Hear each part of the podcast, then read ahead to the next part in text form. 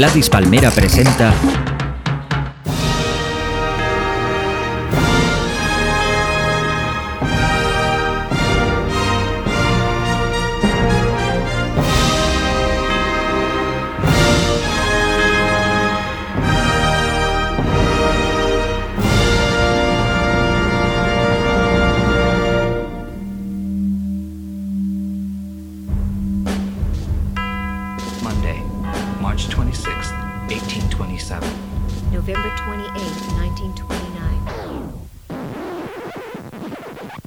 Vidas Ejemplares repasamos la vida de mis ídolos, personas reales de la historia de la humanidad y también esos personajes de ficción para mí igual de importantes.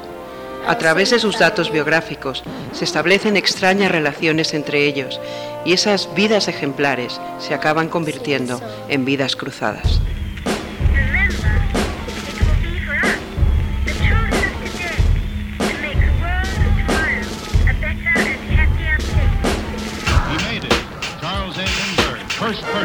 Person to fly New York to Paris non-stop. And that was a page of history that'll probably stand for a long time.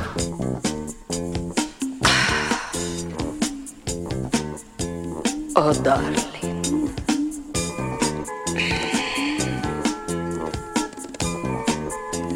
I need you. Come, come to me slowly.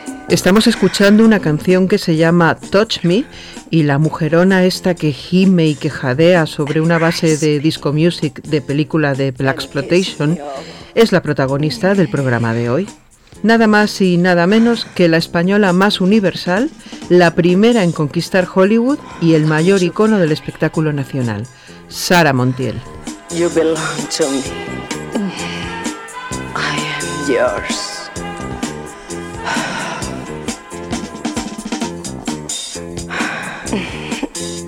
You.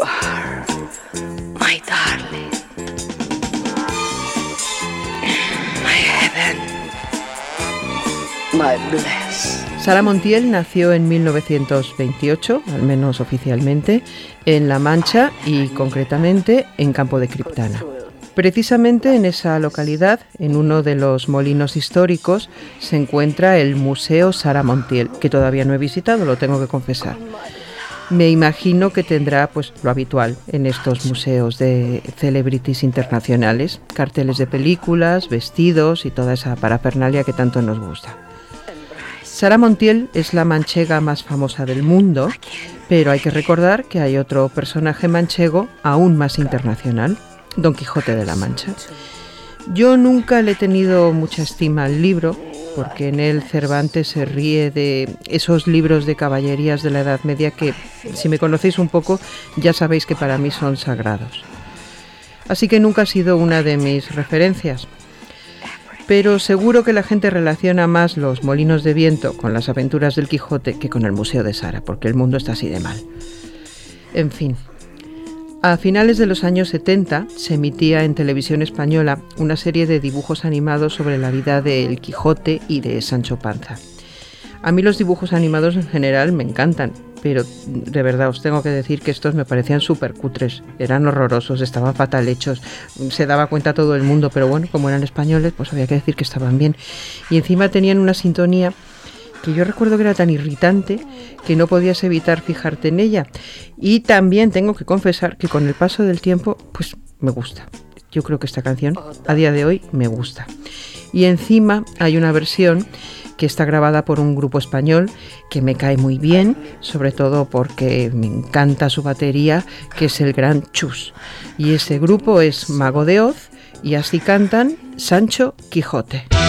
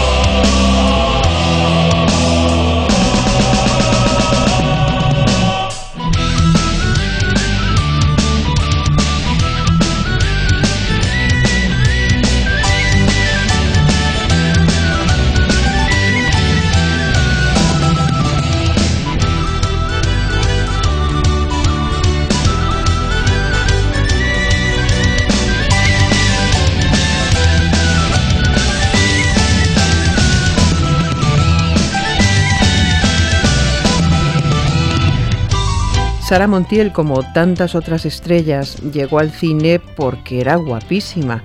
Es una de esas mujeres que se convierte en actriz a causa de su belleza. Hizo varios papeles secundarios hasta destacar como la mora Aldara en la película Locura de Amor, que fue un exitazo y con eso se catapultó toda su carrera hasta el día de hoy. Ese personaje de la Mora Aldara provocaba los celos de la reina Juana la Loca, que estaba enamorada obsesivamente de su marido Felipe el Hermoso. Un poco más de historia para recordar que Juana era la hija de los reyes católicos de Isabel y de Fernando. Bueno, esta historia de la locura de amor de esta reina eh, castellana ha dado material para novelas, culebrones y películas.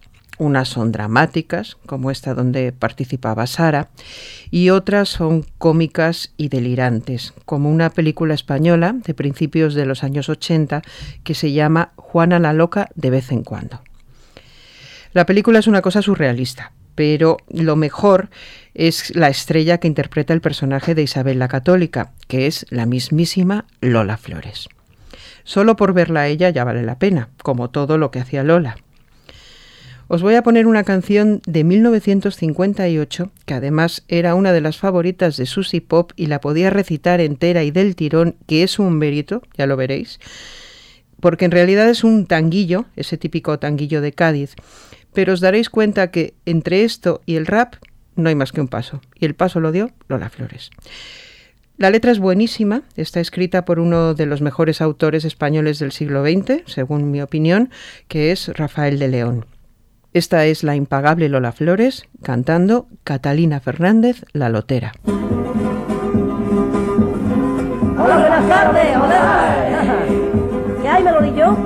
Vamos allá, a qué suerte tengo hoy. Vamos allá.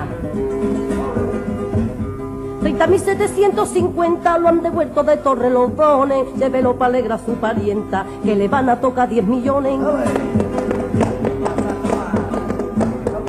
30.750 lo han devuelto de Torrelodones.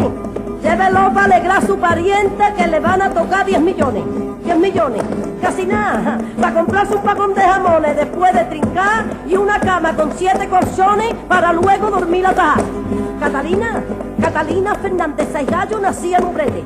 En dos docenas de gallos y tres de juanete. Natural, uno ve que me harto tanta acá para allá, igual que un cartero. Pues estoy por mi madre destrozar y más es más allá que el perro un papero que se come jabón de afeitar y le sabe pringada el puchero y a cobra ni matracatrán. Don Benito, cuando usted compre un decimito para Doña Juana, me gañito y a la gente le importa tres pitos que salga mañana. Ay, es mejor que vendiera avellanas o pájaros fritos o janca de rana o que coja en el puerto un barquito y me vaya para siempre a La Habana. Y recorro mil veces Gran y soy Alcalá. Y no queda una cafetería, ni un bar, ni un pillaja, donde no entre con mi lotería, sin que venda siquiera un real. Don Canuto, don Canuto, no me compra porque está de luto. Doña Ingracia porque dice que trae desgracia. Y Doncito porque el 20 del mes ya anda listo. Hay que ver, hay que ver, hay que ver lo que tengo que hacer para comer. Y me subo con los autobuses, los tranvías y los troslebuses. La mañana que van a tocar. Y en el metro me dan siempre coba, para adelante y para atrás. Y en la bulla después de una soba no vendo una escoba. Y encima de negra me ponen moda, tracatrán. Bartomero, llévalo que me queda el primero.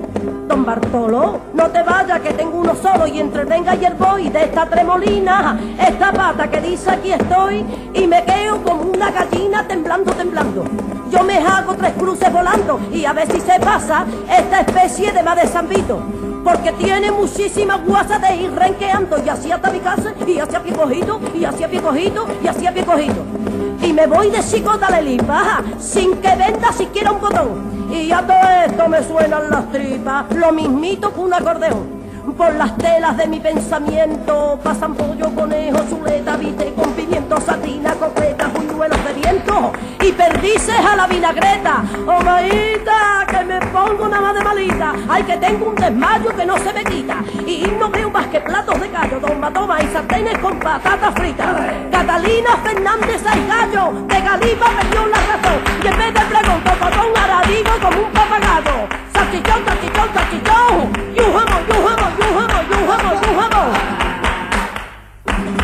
Os decía que el éxito de Locura de Amor le abrió a Sara las puertas del cine internacional primero en México, donde llegó a principios de los años 50 para participar en varias producciones. Mi favorita es una de 1954 que se llama Se solicitan modelos. La historia cuenta lo que ocurre en una tienda de ropa en la que el personaje de Sara mm, trabaja como secretaria. En aquellos años el mundo de la moda era distinto. Había lo que se llamaban casas de moda, que eran como tiendas, donde además había pases de modelos y las señoras encargaban el vestido que más les gustaba y luego se lo hacían a ellas a medida. Eso lo hemos visto en muchas películas de la época y en esta en concreto forma parte de la trama de la historia. Eh, esa idea de que las modelos están en una casa, siempre hay una que quiere destacar, la dueña, la secretaria. Bueno, es un poquito vodevil y es muy divertida. Ese mundo de la moda que estoy contando no tiene nada que ver con el de ahora, especialmente desde que se empezó a hablar de supermodelos o mejor dicho, desde que las modelos dejaron de ser maniquís de costura para convertirse en iconos mediáticos. No es de extrañar que una travesti loca por la moda como RuPaul quisiera dedicar una canción a esas supermodelos del momento. Esta es RuPaul y esto es Supermodel.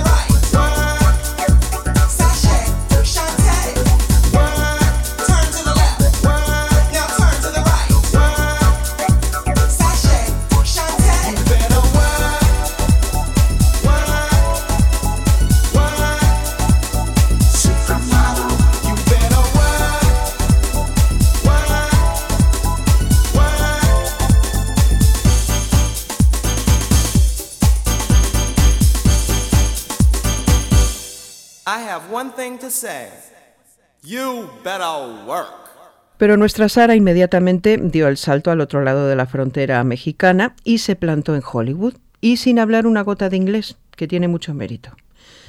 Enseguida comenzó a rodar y luego se casó con el director de su segunda película en Estados Unidos, que era Anthony Mann. O sea, que fue una pionera absoluta en eso de ser una actriz guapa, que se va a Los Ángeles y que tiene una relación sentimental con un hombre poderoso de la industria cinematográfica y todo eso que ya conocemos. Eso sí, apenas hizo, creo que tres películas, porque rompió su contrato y regresó a España. También se divorció, un escándalo para la época en este país. Bueno, a lo que yo iba es que eh, en esa primera película norteamericana, que es un western y que se llama Veracruz, Sara compartió escenas con Gary Cooper, y ella cuenta que tuvieron un lío, y con Bart Lancaster, que eran los protagonistas. Pero en Veracruz también participó otro actor, uno de esos eternos secundarios de lujo, que se llama César Romero. Igual no suena de nada, pero yo recuerdo que apareció en Falcon Crest, era el personaje de Peter Stavros que se casaba con Angela Channing. Y mucho antes de todo eso se ganó un puesto en la historia de la cultura pop porque fue el primero en dar vida al mejor villano de los cómics de Batman, el Joker. Eso fue en la serie de televisión de los años 60, que es una auténtica joya, empezando por su sintonía. Batman. To the Batmobile. Let's go. Atomic batteries to power. Turbines to speed. Roger. Ready to move out.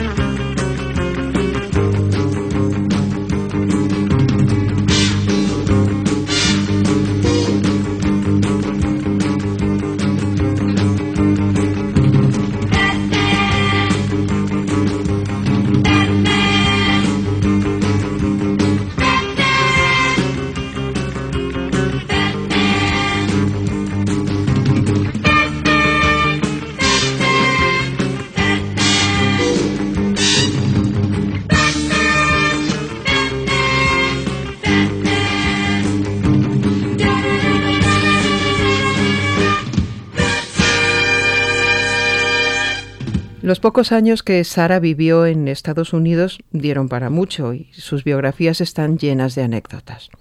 Una de las mejores, contada por ella misma, pone de manifiesto el carácter de la manchega. Lo recordaba el año pasado en un homenaje que le dieron en el Instituto Cervantes de Nueva York. Entre las personalidades que Sara conoció mientras estaba en Estados Unidos y con las que salía, estaba la cantante Billie Holiday. Una noche salieron a cenar y al llegar al restaurante les pidieron que esperaran un poquito. Y esperaron y esperaron y otras personas que llegaban más tarde conseguían mesa y a ellas no les hacían ni caso.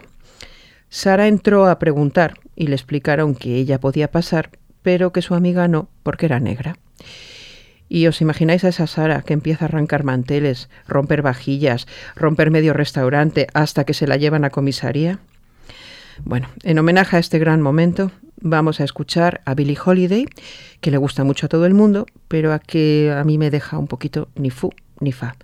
De hecho, se me ocurren un montón de versiones que me gustan más de esta canción preciosa de Cole Porter que se llama Night and Day.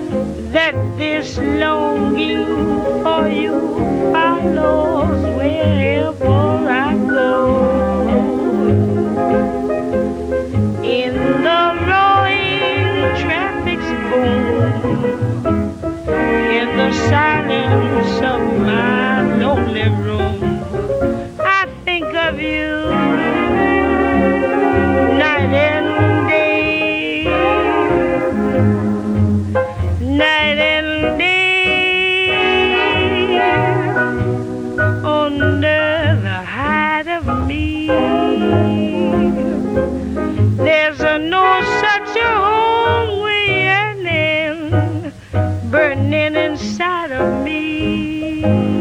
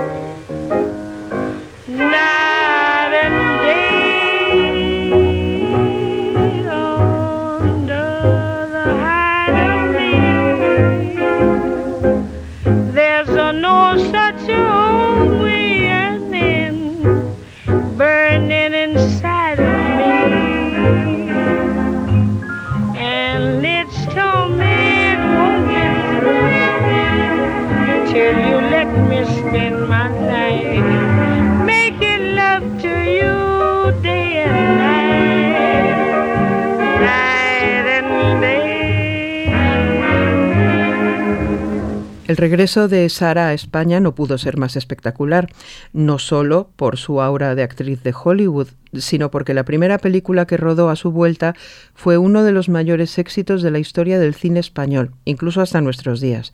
Y esa película es El último cuplé. Fue un fenómeno social, no solo por la taquilla o el número de espectadores o de semanas en cartel. Convirtió a Sara Montiel en mucho más que una actriz, en un símbolo. Pero para mí, lo más importante es que a partir de esta película, Sara se convierte en cantante. Aquí interpretaba a una cupletista que tenía que cantar varios números musicales en la película. Parece ser que ella no tenía una tesitura alta a la hora de cantar, que era la típica de la época, donde las mujeres sonaban siempre con una voz aguda. Y entonces Sara se inventó esta forma de cantar, que a mí me parece insuperable, grave, con esos giros tan personales en la voz. Para mí esto es uno de los hallazgos del siglo XX y lo digo en serio. O sea, sin Sara yo no cantaría. Para mí es una influencia absoluta. La canción más famosa de Sara Montiel aparece en esta película y es Fumando Espero, que además con el tiempo se convirtió en un himno, yo diría que en un himno, sí, porque Sara es una fumadora empedernida de puros. Otra canción que habla de fumar, en esta ocasión cigarrillos y además mezclados con alcohol, es esta de Oasis, que se llama precisamente así, Cigarettes and Alcohol.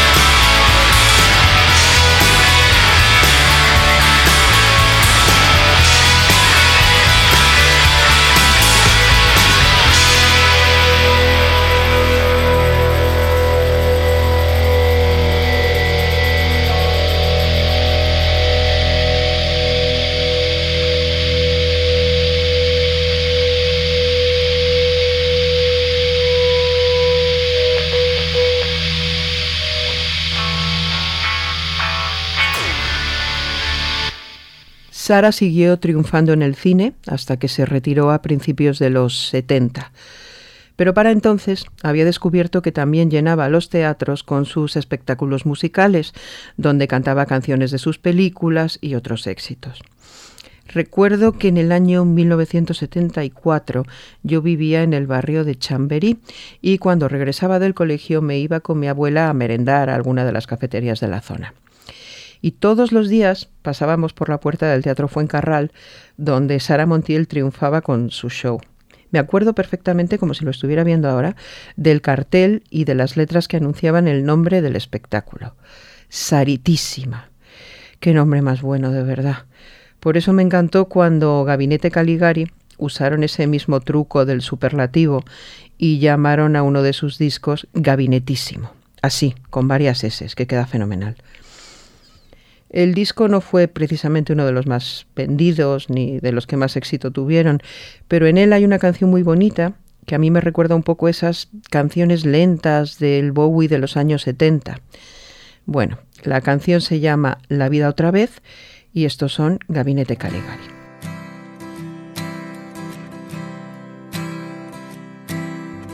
La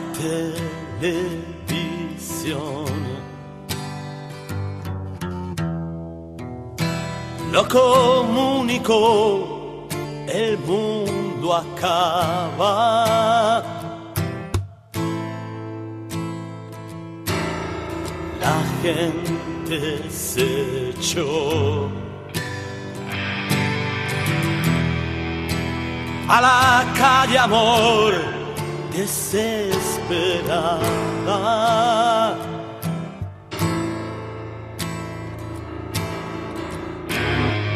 tengo grabadas las imágenes.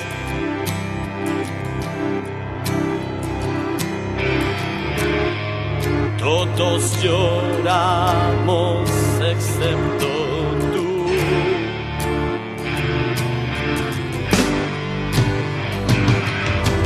La televisión son resplandor sobre tu mirada.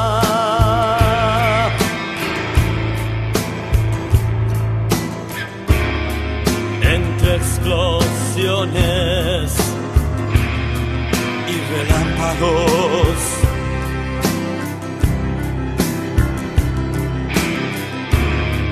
Todos lloramos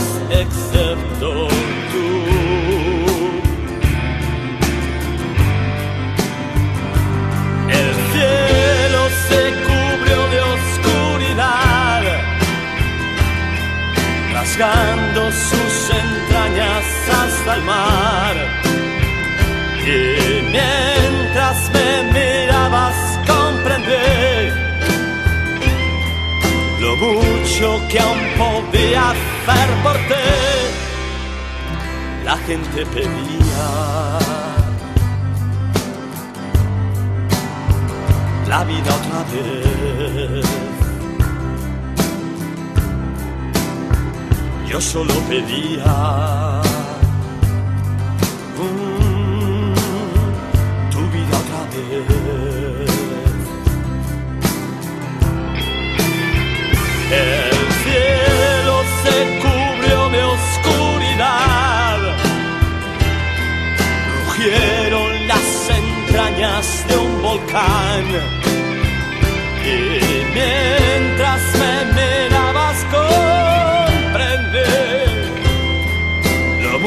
mucho que aún podía hacer por ti. La gente pedía la vida otra vez.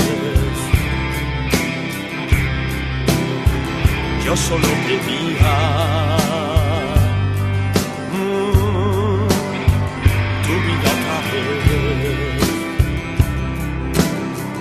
tu vida otra vez, tu vida otra vez, tu vida otra vez, tu vida otra vez.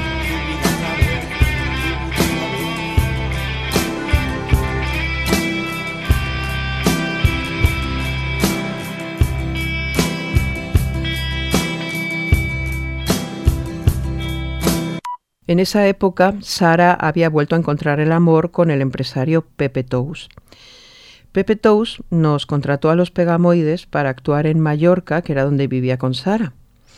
Recuerdo ir a su casa a firmar el contrato y de repente Sara llegó, no sé si de la playa o de la piscina, no me acuerdo. Venía sin maquillar y con el pelo rojo mojado y era impresionante, casi me desmayo, qué mujer tan guapa. Yo así, haciendo memoria, creo que la actuación para la que nos contrató Pepe Tous tiene que ser un concierto que dimos los Pegamoides en el verano del 82 en la Plaza de Toros de Palma de Mallorca. Es que no se me ocurre que sea otro, a lo mejor me equivoco, pero yo creo que es este. Eh, en 1982, en ese mismo verano del concierto, eh, la canción que triunfaba junto con otras de esas que se llaman canciones del verano era el Bailando de los Pegamoides, que se convirtió en un hit. Pero en ese concierto de Mallorca compartíamos cartel y escenario con otro grupo que también tenía una canción muy famosa ese año, aunque totalmente distinta a la nuestra. Ellos son Barón Rojo y esa canción se llama Los rockeros van al infierno.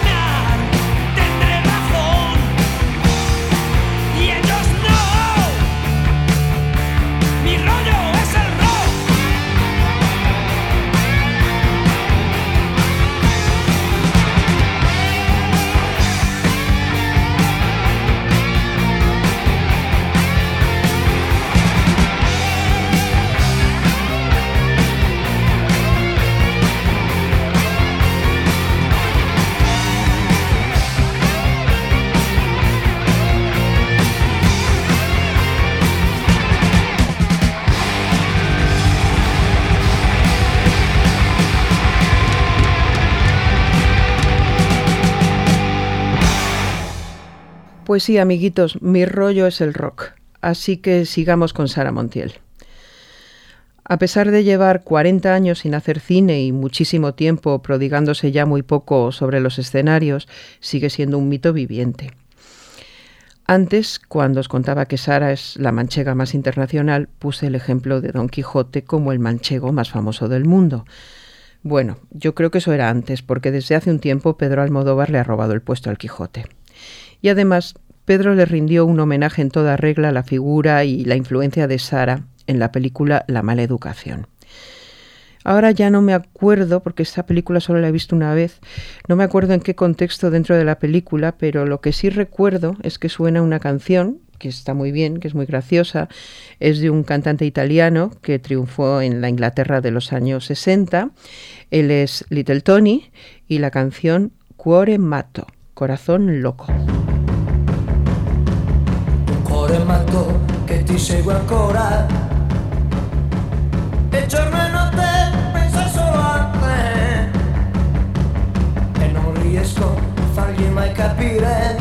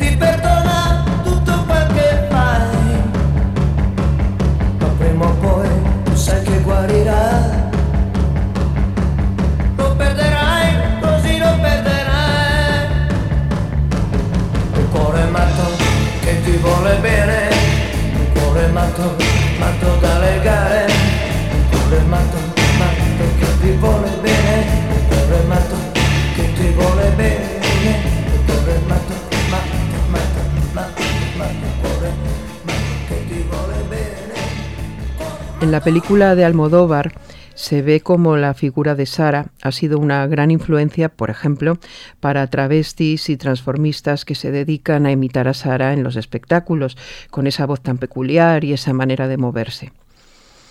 Pero la influencia de la Montiel va mucho más allá.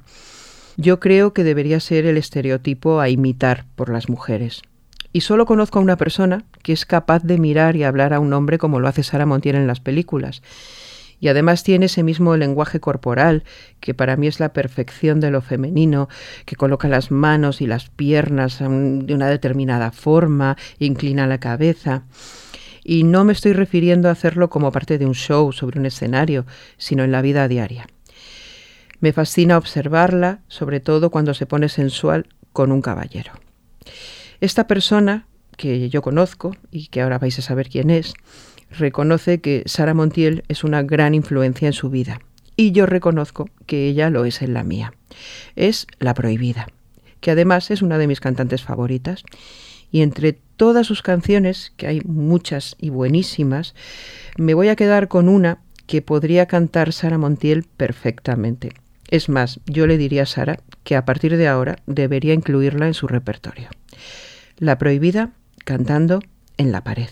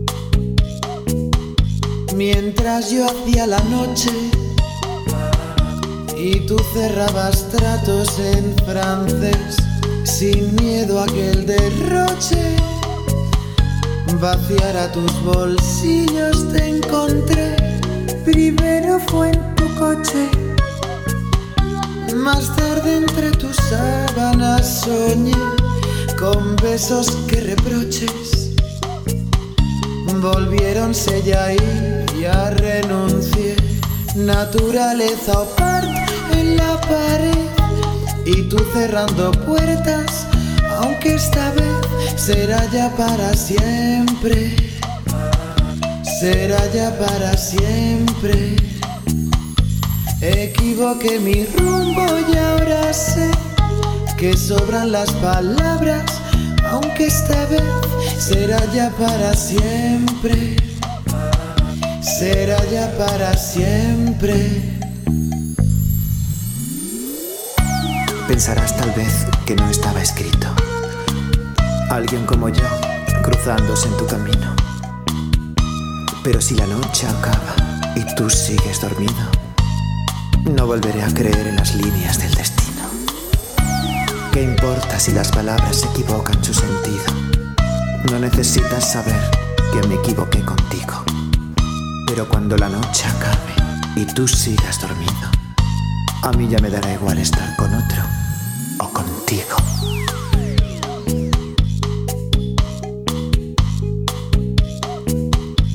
Sin nadie que me escuche. Y tu camisa puesta del revés, me vi sola en la noche a punto de cumplir los 33, llamé a mi amiga Merche, que estaba despachándose a un francés. Le dije que aproveche y yo me fui pensando en no volver.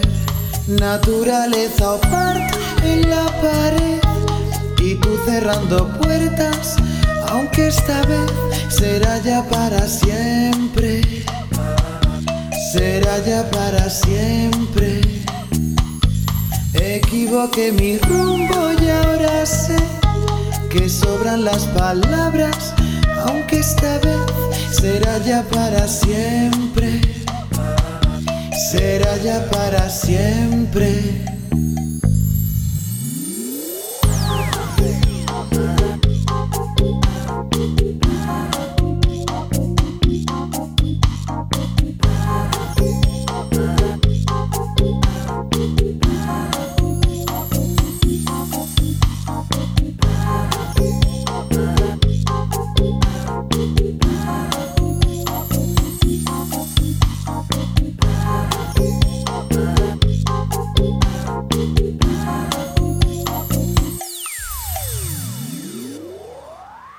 Bueno, Fangoria ya hemos grabado con Sara Montiel, así que quizá deberíamos hacerlo con La Prohibida. Una de las últimas ocasiones que hemos tenido para disfrutar con esas genialidades de Sara fue cuando puso su casa en venta en un portal inmobiliario y la ofreció a través de una entrevista de vídeo. Antonio, que es nuestro técnico y el responsable de que todo esto suene y funcione, ha hecho un montaje con los mejores momentos y por favor, escuchad que no tiene desperdicio. Hola, soy Sara Montiel y has venido a mi casa de Madrid, que está aquí, bueno, pasa y te la voy a presentar ¿eh? antes de que venga otro para comprarla, que la tengo en venta, entra. Esta es una casa que yo la tenía, la tengo hace muchos años Y cuando veníamos de Palma, pues aterrizábamos aquí. Esta casa, date cuenta que yo la quiero muchísimo. Y luego esta casa tiene, pues que estás en medio del barrio de Salamanca, con una piscina maravillosa que la, que la usamos muchísimo, porque no es un charco, porque si no sabes nadar te ahogas, porque a mí me cubre. Bueno, el rincón que yo voy a echar más de menos es aquí enfrente, que tengo una televisión la más grande que se ha, se ha hecho. se ha- sí, sí, tiene 80 pulgadas, 80, 85, enorme. Entonces, ah, pues ahí me siento, veo todas las películas que quiero, los vídeos míos, las películas mías, películas de Greta Garbo, de Marlene Dietrich, y sentarme, me gusta mucho este sillón que es, de- que es, es un Luis XVI auténtico. Yo no vendo nada de, lo que hay, vendo solo las paredes y además, si no me pagan lo que vale la casa, no la vendo por nada del mundo.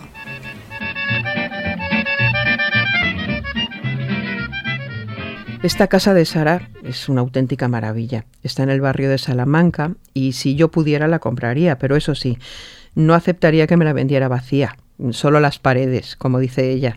Yo lo que querría es todas las cosas que tiene Sara dentro de esa casa. De todas formas, Sara siempre me dice que si pudiera, le gustaría volver a otro piso que tuvo en Madrid. En el mismo edificio vivía su amigo el actor Vicente Parra y se pasaban el día pasando del piso de uno al otro y estaban siempre juntos. Dice que es la casa a la que más cariño le guarda.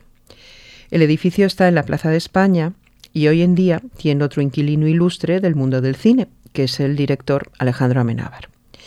Y Alejandro, además de ser un guionista y un director genial, compone él mismo la banda sonora de sus películas y también las de sus amigos. Nos vamos a despedir escuchando la música que escribió para la película La lengua de las mariposas del director José Luis Cuerda, que fue un poco su descubridor y su primer productor. Esto es lo que sale de la cabeza de Alejandro cuando se pone a escribir música. Adiós.